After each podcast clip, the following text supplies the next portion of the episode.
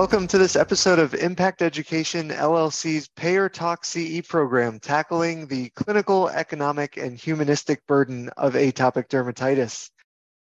My name is Steve Calusi. I am the clinical pharmacy manager at Highmark, and I'm joined today by Ashley Ellis, PharmD MBA CDCES. Ashley is a National Eczema Association or NEA ambassador. Professionally, she is the Impact Director and Assistant Professor at the University of Tennessee Health Science Center. Welcome, Ashley. Hi, great to be here. Thank you so much for joining us today. This is a really meaningful opportunity for me as well as the listeners to hear directly from somebody in the atopic dermatitis community. Before we get started, I want to let our audience know that this Payer Talk CE program is jointly provided by the National Eczema Association, Medical Education Resources, and Impact Education LLC, and is designed for 0.5 contact hours of continuing education credit. The activity is supported by an independent educational grant from Sanofi and Regeneron Pharmaceuticals, and we'd like to thank them for their support. For any logistical or technical questions regarding claiming credit or other issues, please email Impact Education at info at impactedu.net. Ashley, I would like to start us off by, you know, just hearing from you a little bit about your role as a patient advocate and your day job as a pharmacist and professor. Yeah, well, in my role at UTHSC, I am in charge of our impact pathway, which is our three year PharmD pathway. So that's my day job. I, I love doing it. My background, my clinical background really is in primary care, and I've mostly dealt with diabetes, hypertension, and those type of chronic conditions. And so I have not really specialized in dermatology until my oldest child was born. She's 12 now. So when she was born, she started developing eczema and it kind of got worse and worse. And I had to dig into it, learn more about it. And that's how I got involved with NEA to connect her really to other people who suffered with atopic dermatitis in the way that she did, because we didn't really have anybody in our everyday life who were affected the way that she was. Being honest, I did not think that I would learn that much or connect that much when I went to Eczema Expo or when I engaged with NEA, but I actually learned a lot and I made friends. I I made my own community there and so I was able to connect with the NEA Ambassador program and to participate in events like this to share our story and spread awareness about how atopic dermatitis affects families, caregivers, and uh, patients as well. Yeah, thank you so much for that that introduction, and thank you in advance for for sharing your and your daughter's story. I think it's always very valuable for uh, the payer community to hear this perspective as well. And so, you know your background is very unique and we'll, we'll talk a little bit more about how that's impacted your journey um, specifically. But i want to um, you know chat a little bit about you know the, the journey that your daughter has faced and you know that you have kind of gone along for the ride with and help you know take care of her through this time as a pediatric patient with atopic dermatitis. Yeah so when she was born we got to about four months old and she started exhibiting some symptoms of what we you know what you would consider typical eczema. She started having some redness rash around her ankles around her chin elbows that kind of thing. And we really interacted with our pediatrician who again in a unique situation is her grandfather. That's my father-in-law. So i was very lucky that we could have very open conversations and frequent conversations with him about it. And we started with just your typical over the counter type products. Sometimes it was neosporin, sometimes it was hydrocortisone and things like that. Um, lots of moisturizer products. Sometimes we would try to do baths every day, sometimes you'd spread those out. But as she got a little bit older, scratching, of course, you can't really control that between that age and one to two. So she was scratching and breaking the skin, having blood in her sheets um, from scratching overnight, um, scratching her scalp, and things like that. And by the time she was two, we had another baby. So we had a newborn. And that's really when it, I would say, the first peak or flare for her was. And so we started exploring specialists. So we went to a few different dermatologists. Some would kind of scale up or change, rotate different topical corticosteroids. Sometimes that would help, sometimes it didn't. We did oral corticosteroids. As a pharmacist, I'm knowing that that's not a long term solution, but it did quiet the problem for a little bit. And then we found a dermatologist that was about three hours away who helped us find a contact dermatitis to one of our moisturizers. That also helped for a little bit, but at that time we, we were trying to get her to um, go to nursery school, I said preschool.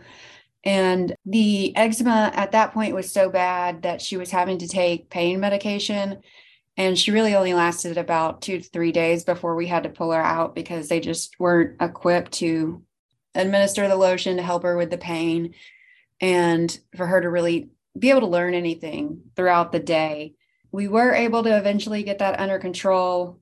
And so, you know, kind of going going along, I'd say a maybe moderate. And then once she got to age eight, we we got back up to severe level again and we tried everything. We tried going gluten-free, dairy-free, we tried all kinds of topical things like CBD. Um, eventually, we found a new doctor that had moved into the office complex where my father in law's office is.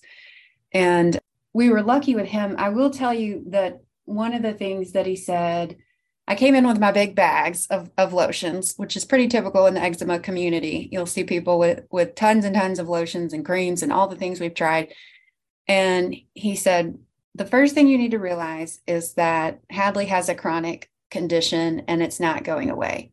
And my emotional reaction to that initially was that I felt angry a little bit because I was still in a bargaining phase in my mind where if you would just tell me what I needed to do to make it go away, I would do anything to make it go away, to relieve her suffering but in the end that was really a gift to me because it it shifted our perspective and my perspective on what we needed to do to manage the condition. And so we really we went back to basics. And and around this time because she's had so many medical interventions she her she started to develop anxiety pretty badly. And she wasn't fully responding to those topical therapies. And so after a few months the doctor asked me how I would rate her eczema, and I said moderate, and he said, "Well, it's not moderate; it's severe, and you've you've gotten used to seeing it at this level. It's time for us to talk about systemics." And again, I had in my caregiver and mom brain, I did not want to do that because I knew I knew what the options were. Um, and so he suggested methotrexate, and immediately felt resistance within myself to doing it. I knew what the potential side effects, what the monitoring and things like that were. And I asked him if we could use dupilumab off label because the methotrexate would be off label. And he he agreed to give it a try. I I tried everything I, I really could. Um, I tried to find her a clinical trial that three or four hours away they were closed. I tried with our insurance company to see if we could do it off label, and they denied the claim. And so I was really left with just that option that we had to use methotrexate. It is affordable and it was effective. I will say that. But we had to do blood draws to get it started, and we had to do monthly blood draws with her. Before we did it, I asked every pharmacist, nurse practitioner, physician that I worked with if they would put their child on this medication. I, I did not have one colleague that said yes. So that weighed heavily on me. But at the same time, no one was living with a child with that level of atopic dermatitis and suffering. And so we did go through with it. But because Hadley was experienced so much anxiety, so many shots, so many blood draws, and things like that at that time. She developed panic attacks. And I really had to advocate for her and say, again, this is outside of my primary area of practice, but this looks like a panic attack to me. Do you think that she needs counseling? And kind of the response that I got was that I think, sure, if you think it'll help, it's not going to hurt. So we pursued that for a few months. And it did help a bit, but we ended up having to do medication. That was something else that I advocated for. And a lot of the response that I got when I explained how it felt when she was in these panic attacks for her and for me as well was that nobody really knew it was that bad. And so so she she was able to start medication for the panic attacks and anxiety.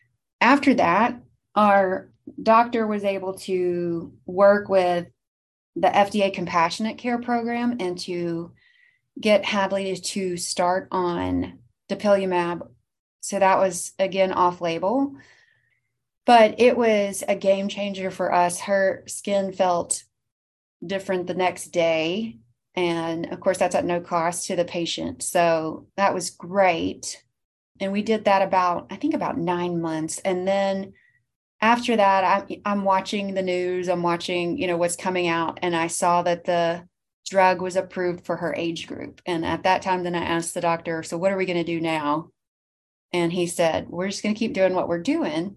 However, the FDA compassionate care let us know that that program was ending because it was now approved and um, our insurance company we so we sent in a prescription to our insurance company that was then denied the reason it was denied was because she did not meet the criteria for body surface area with eczema and she also had not filled enough moderate to high potency topical corticosteroids in the last 12 months that being because she's been treated with dupilumab and she's under control.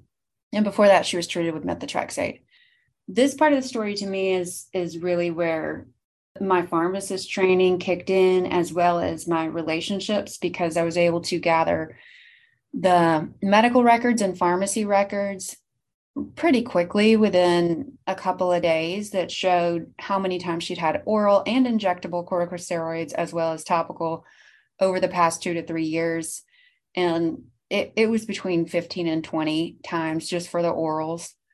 And so that denial was approved. And she has been on the medication since age eight at this point. And so she, she is 12.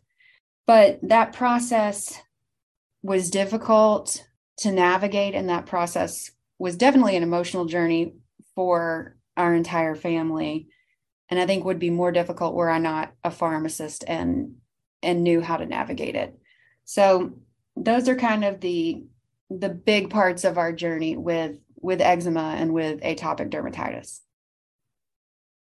thank you so much for for sharing all that I, it sounds like it's been such a challenging journey for so many different reasons and so many different uh, uh, aspects have, have played into that. And again, really appreciate hearing all of that information. I think many managed care pharmacists work in roles where you know we don't necessarily speak with patients every day. We don't um, you know manage the care of these patients directly every day more so on a population level. And hearing stories like you know the one that you just shared just really helps clarify you know the impact that this disease can have on on patients and and you know their caregivers. Just hearing things like that your daughter wasn't able to attend daycare that alone would you know disrupt all of the plans that you know many parents have. And you know you have to kind of kick in those parental instincts and switch to plan b if um, you know something like that happens. But then with a, a, a newborn at the same time it must have been so challenging.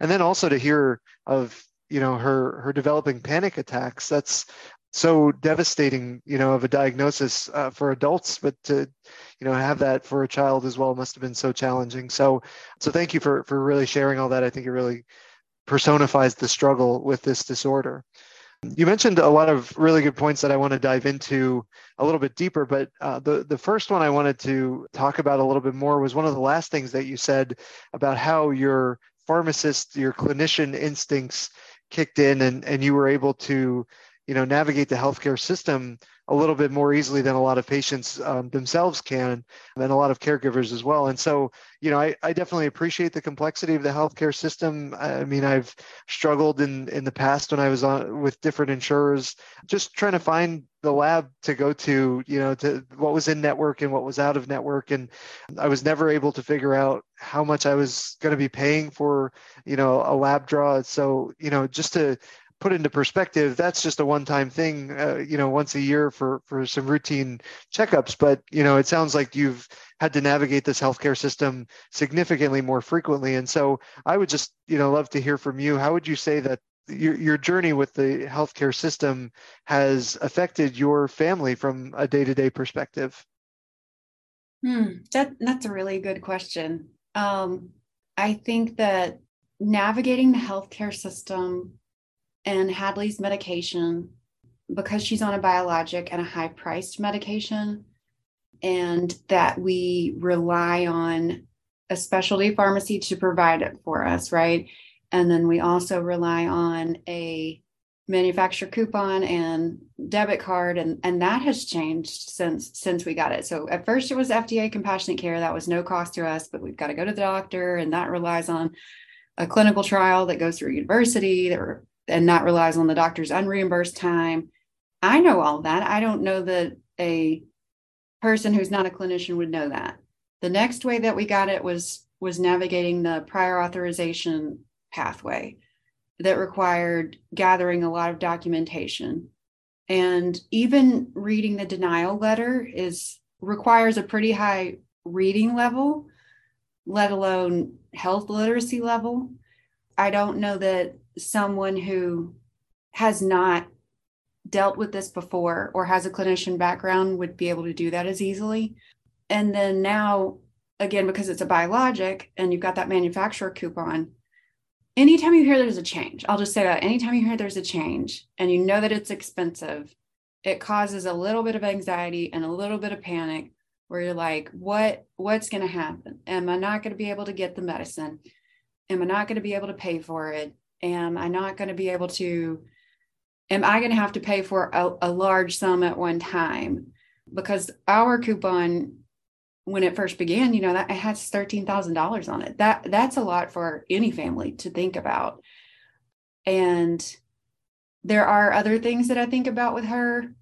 So, working on this other side of pharmacy, I've also worked with companies and helping them with their drug spending. And you can see their list with certain drugs that cost more. My child will always be on that list. My child will always require medications that cost a lot. So she, in her future, will need a job that is a large corporation or has really great insurance benefits. She's not going to have the luxury to work wherever she wants to, be self employed, be an entrepreneur, more than likely because she needs this medication. So, those are the kind of things as a caregiver, as a parent that I think of that I don't really think most, I don't think it's normal for me to have to be thinking about that for a 12 year old, is what I would say. Absolutely. Yeah. And, and I think that that's uh, one of the challenges that it often goes unspoken about, right? Is the what does this mean for the long term, especially when we're, we're talking about patients with uh, pediatric patients, I should say.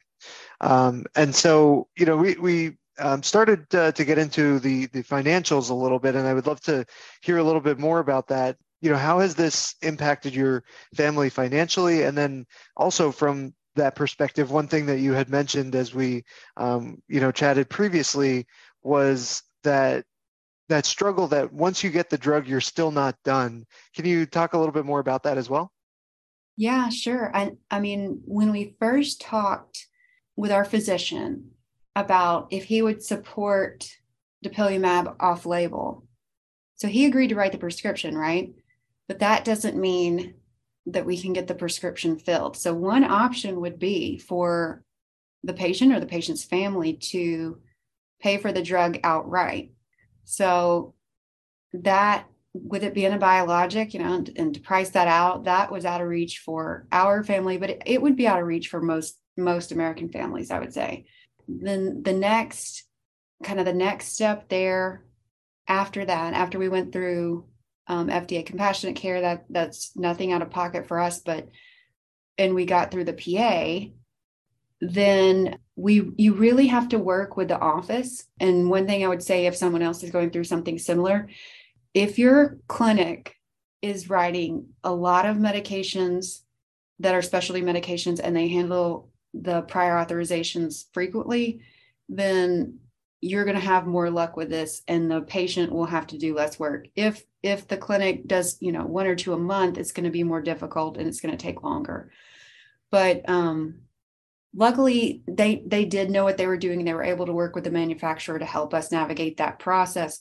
So we did not have to kind of see that sticker shock, but you do have to the patient has to take responsibility to kind of go through that process, get all get all of it registered with the coupon or with the debit card, what have you.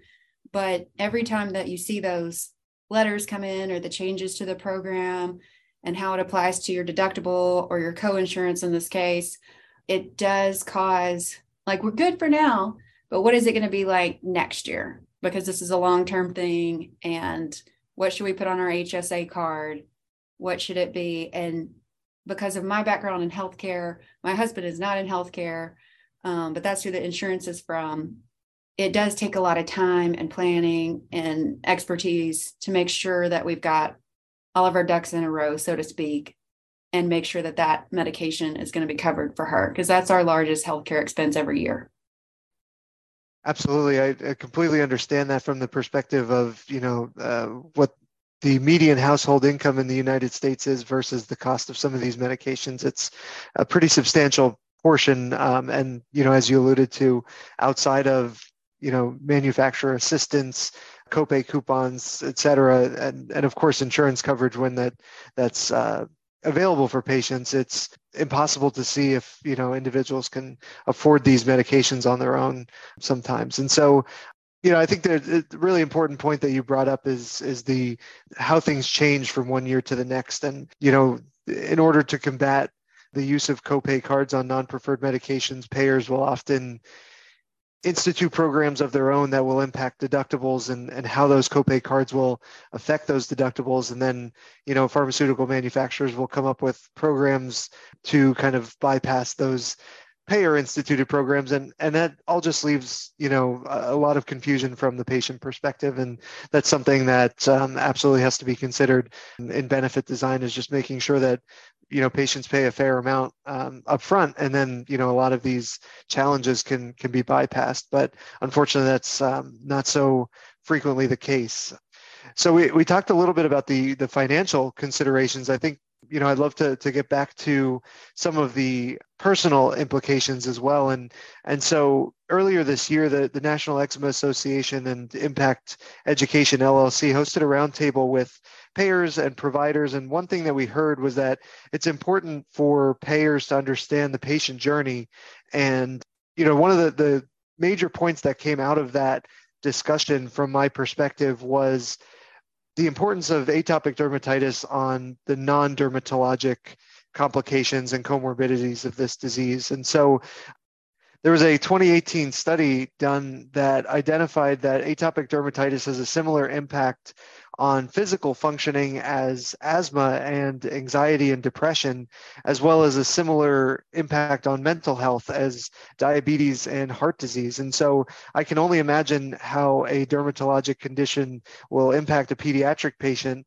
And so I would love to, to hear a little bit more about you know the impact that that this has had on on your daughter yeah you know i think that that's such a good point and that's one thing that I took away from being involved with NEA. I think I was experiencing a lot of these mental health effects, but I didn't have the words for it until I saw other people um, talking about it. And when we were in one of the sessions, they had one of those slides that you're referring to up there about the impact on anxiety, depression, and even caregivers and the families, anxiety, depression, the financial costs, missed work, a lot of times caregivers, particularly mothers, drop out of the workforce to take care of a child with atopic dermatitis. And I would say it did affect my job because I changed jobs in 2014 after Hadley could not go to daycare. Uh, that wasn't the only reason, but it certainly was a factor in it. But I would say that one thing I would love to see when it comes to atopic dermatitis is that mental health and atopic dermatitis become assessed and treated together and not bifurcated like we do in many conditions because you can see in in a child that when she's anxious that she's scratching. Scratching causes disruption to the skin barrier. The skin barrier can become infected and it's just a, an endless cycle endless it can lead to loneliness. It can lead to a lot of questions because eczema of course is just one of these chronic conditions that you wear on the outside. It's not something you know that is hidden. And so a lot of times people or children whoever will will make comments. Like when she was a baby i would be pushing her in the cart around target and i would have people say what did you do to her? Or i've had you know other children make comments to her about scalp involvement. Do you have dandruff or are your hands okay? I've had someone say you know when she grows up no one's going to want to hold hands with her because she's going to have scars all over her hands. You know just things like that all the time that can really impact body image for you know tween and teen girls but it, it could be for any a child of any gender. And i think that incorporating body positivity from from the very beginning where we're not saying things like don't scratch. That is that is a neurological response to this condition. Itching all the time and expecting someone not to scratch is impossible.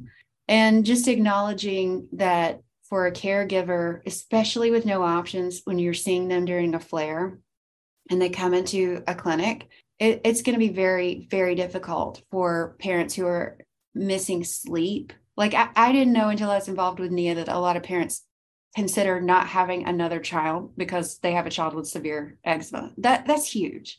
Like to hear how big of an impact that is. I would spend what if you had named the dollar figure I would have done anything I could do, GoFundMe, you name it, to make Hadley's eczema go away.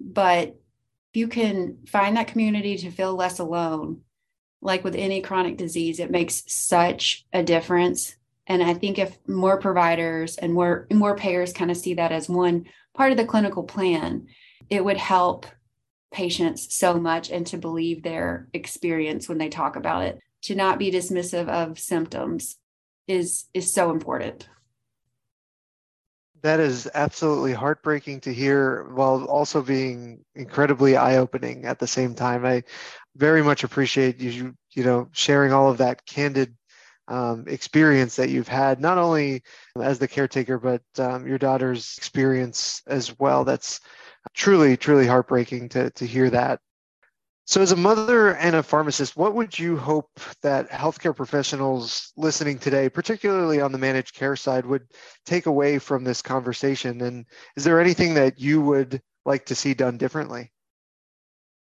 Hmm. I think on the on the managed care side, step therapy is is really difficult for families because the newer therapies, though they are more expensive are so much more effective. And the older therapies, the side effects and potential limits on them are are really big. They are cheaper and they can work short term, but for patients with severe eczema to require oral corticosteroids or topical corticosteroids for extended periods of time is not realistic. And I think the other thing I would I would love to see, like I mentioned earlier, the patient communication to be in just public facing, easy to read language, and maybe like checklists or something like that of what we need for the documents to be submitted for coverage. But there's so many things other than what's in the clinical record that affect patients family with a disease like eczema, things like the lotions getting all over your freshly painted walls, affecting siblings, affecting, um, like I said, sleep, relationships, body image, those kinds of things. And so the time to treatment is so critical. It is it's isolating and can affect so much more than meets the eye even though it is it is a visible disease. So i would say anything that we can do to make the newer and more effective treatments more available to patients is the best way to go for more severe cases. Absolutely. Yeah very, very much appreciate that advice. And uh, you know one of the struggles from the, the payer perspective, of course, as always, is just the population level care. But one of the things that, that you mentioned, uh, again, just some of the those those aspects that we don't think about about the lotions all over the walls. And earlier you said about how parents uh, may choose not to have a second child because of their uh, child's disease. Like the, these are the sorts of things that we really need to keep in mind when we're making those population level decisions. Is that there is a patient at the end of every one of those decisions. But one of the important take homes that I got from our conversation here today as well is that there's also a caregiver at the end of that journey. And the, the impact of the disease is not just on the patient themselves but also on the caregiver. And the last question i have for you today ashley is you know how has this changed your perspective on how you treat your patients? Mm. that's a really that's a really really good one. I would say it has changed the way that i treat my patients because it has really opened up my eyes to when they walk into the room that it's not just the 15 minutes or the five minute encounter that you have with the patient. There's so many things that walked into that room with them.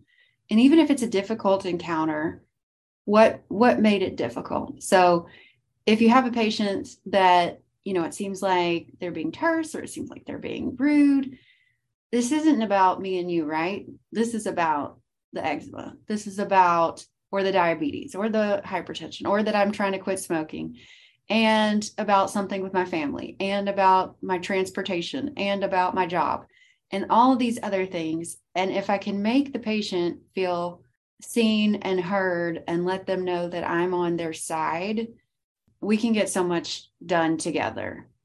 And I think that once I've felt like that, the clinician has really earned my trust as a mom and the ones that didn't, you know, I shut down pretty quickly. Like on my mom brain, on my caregiver brain, I was like, okay, this isn't this isn't the one for us. I'm moving on to the next one.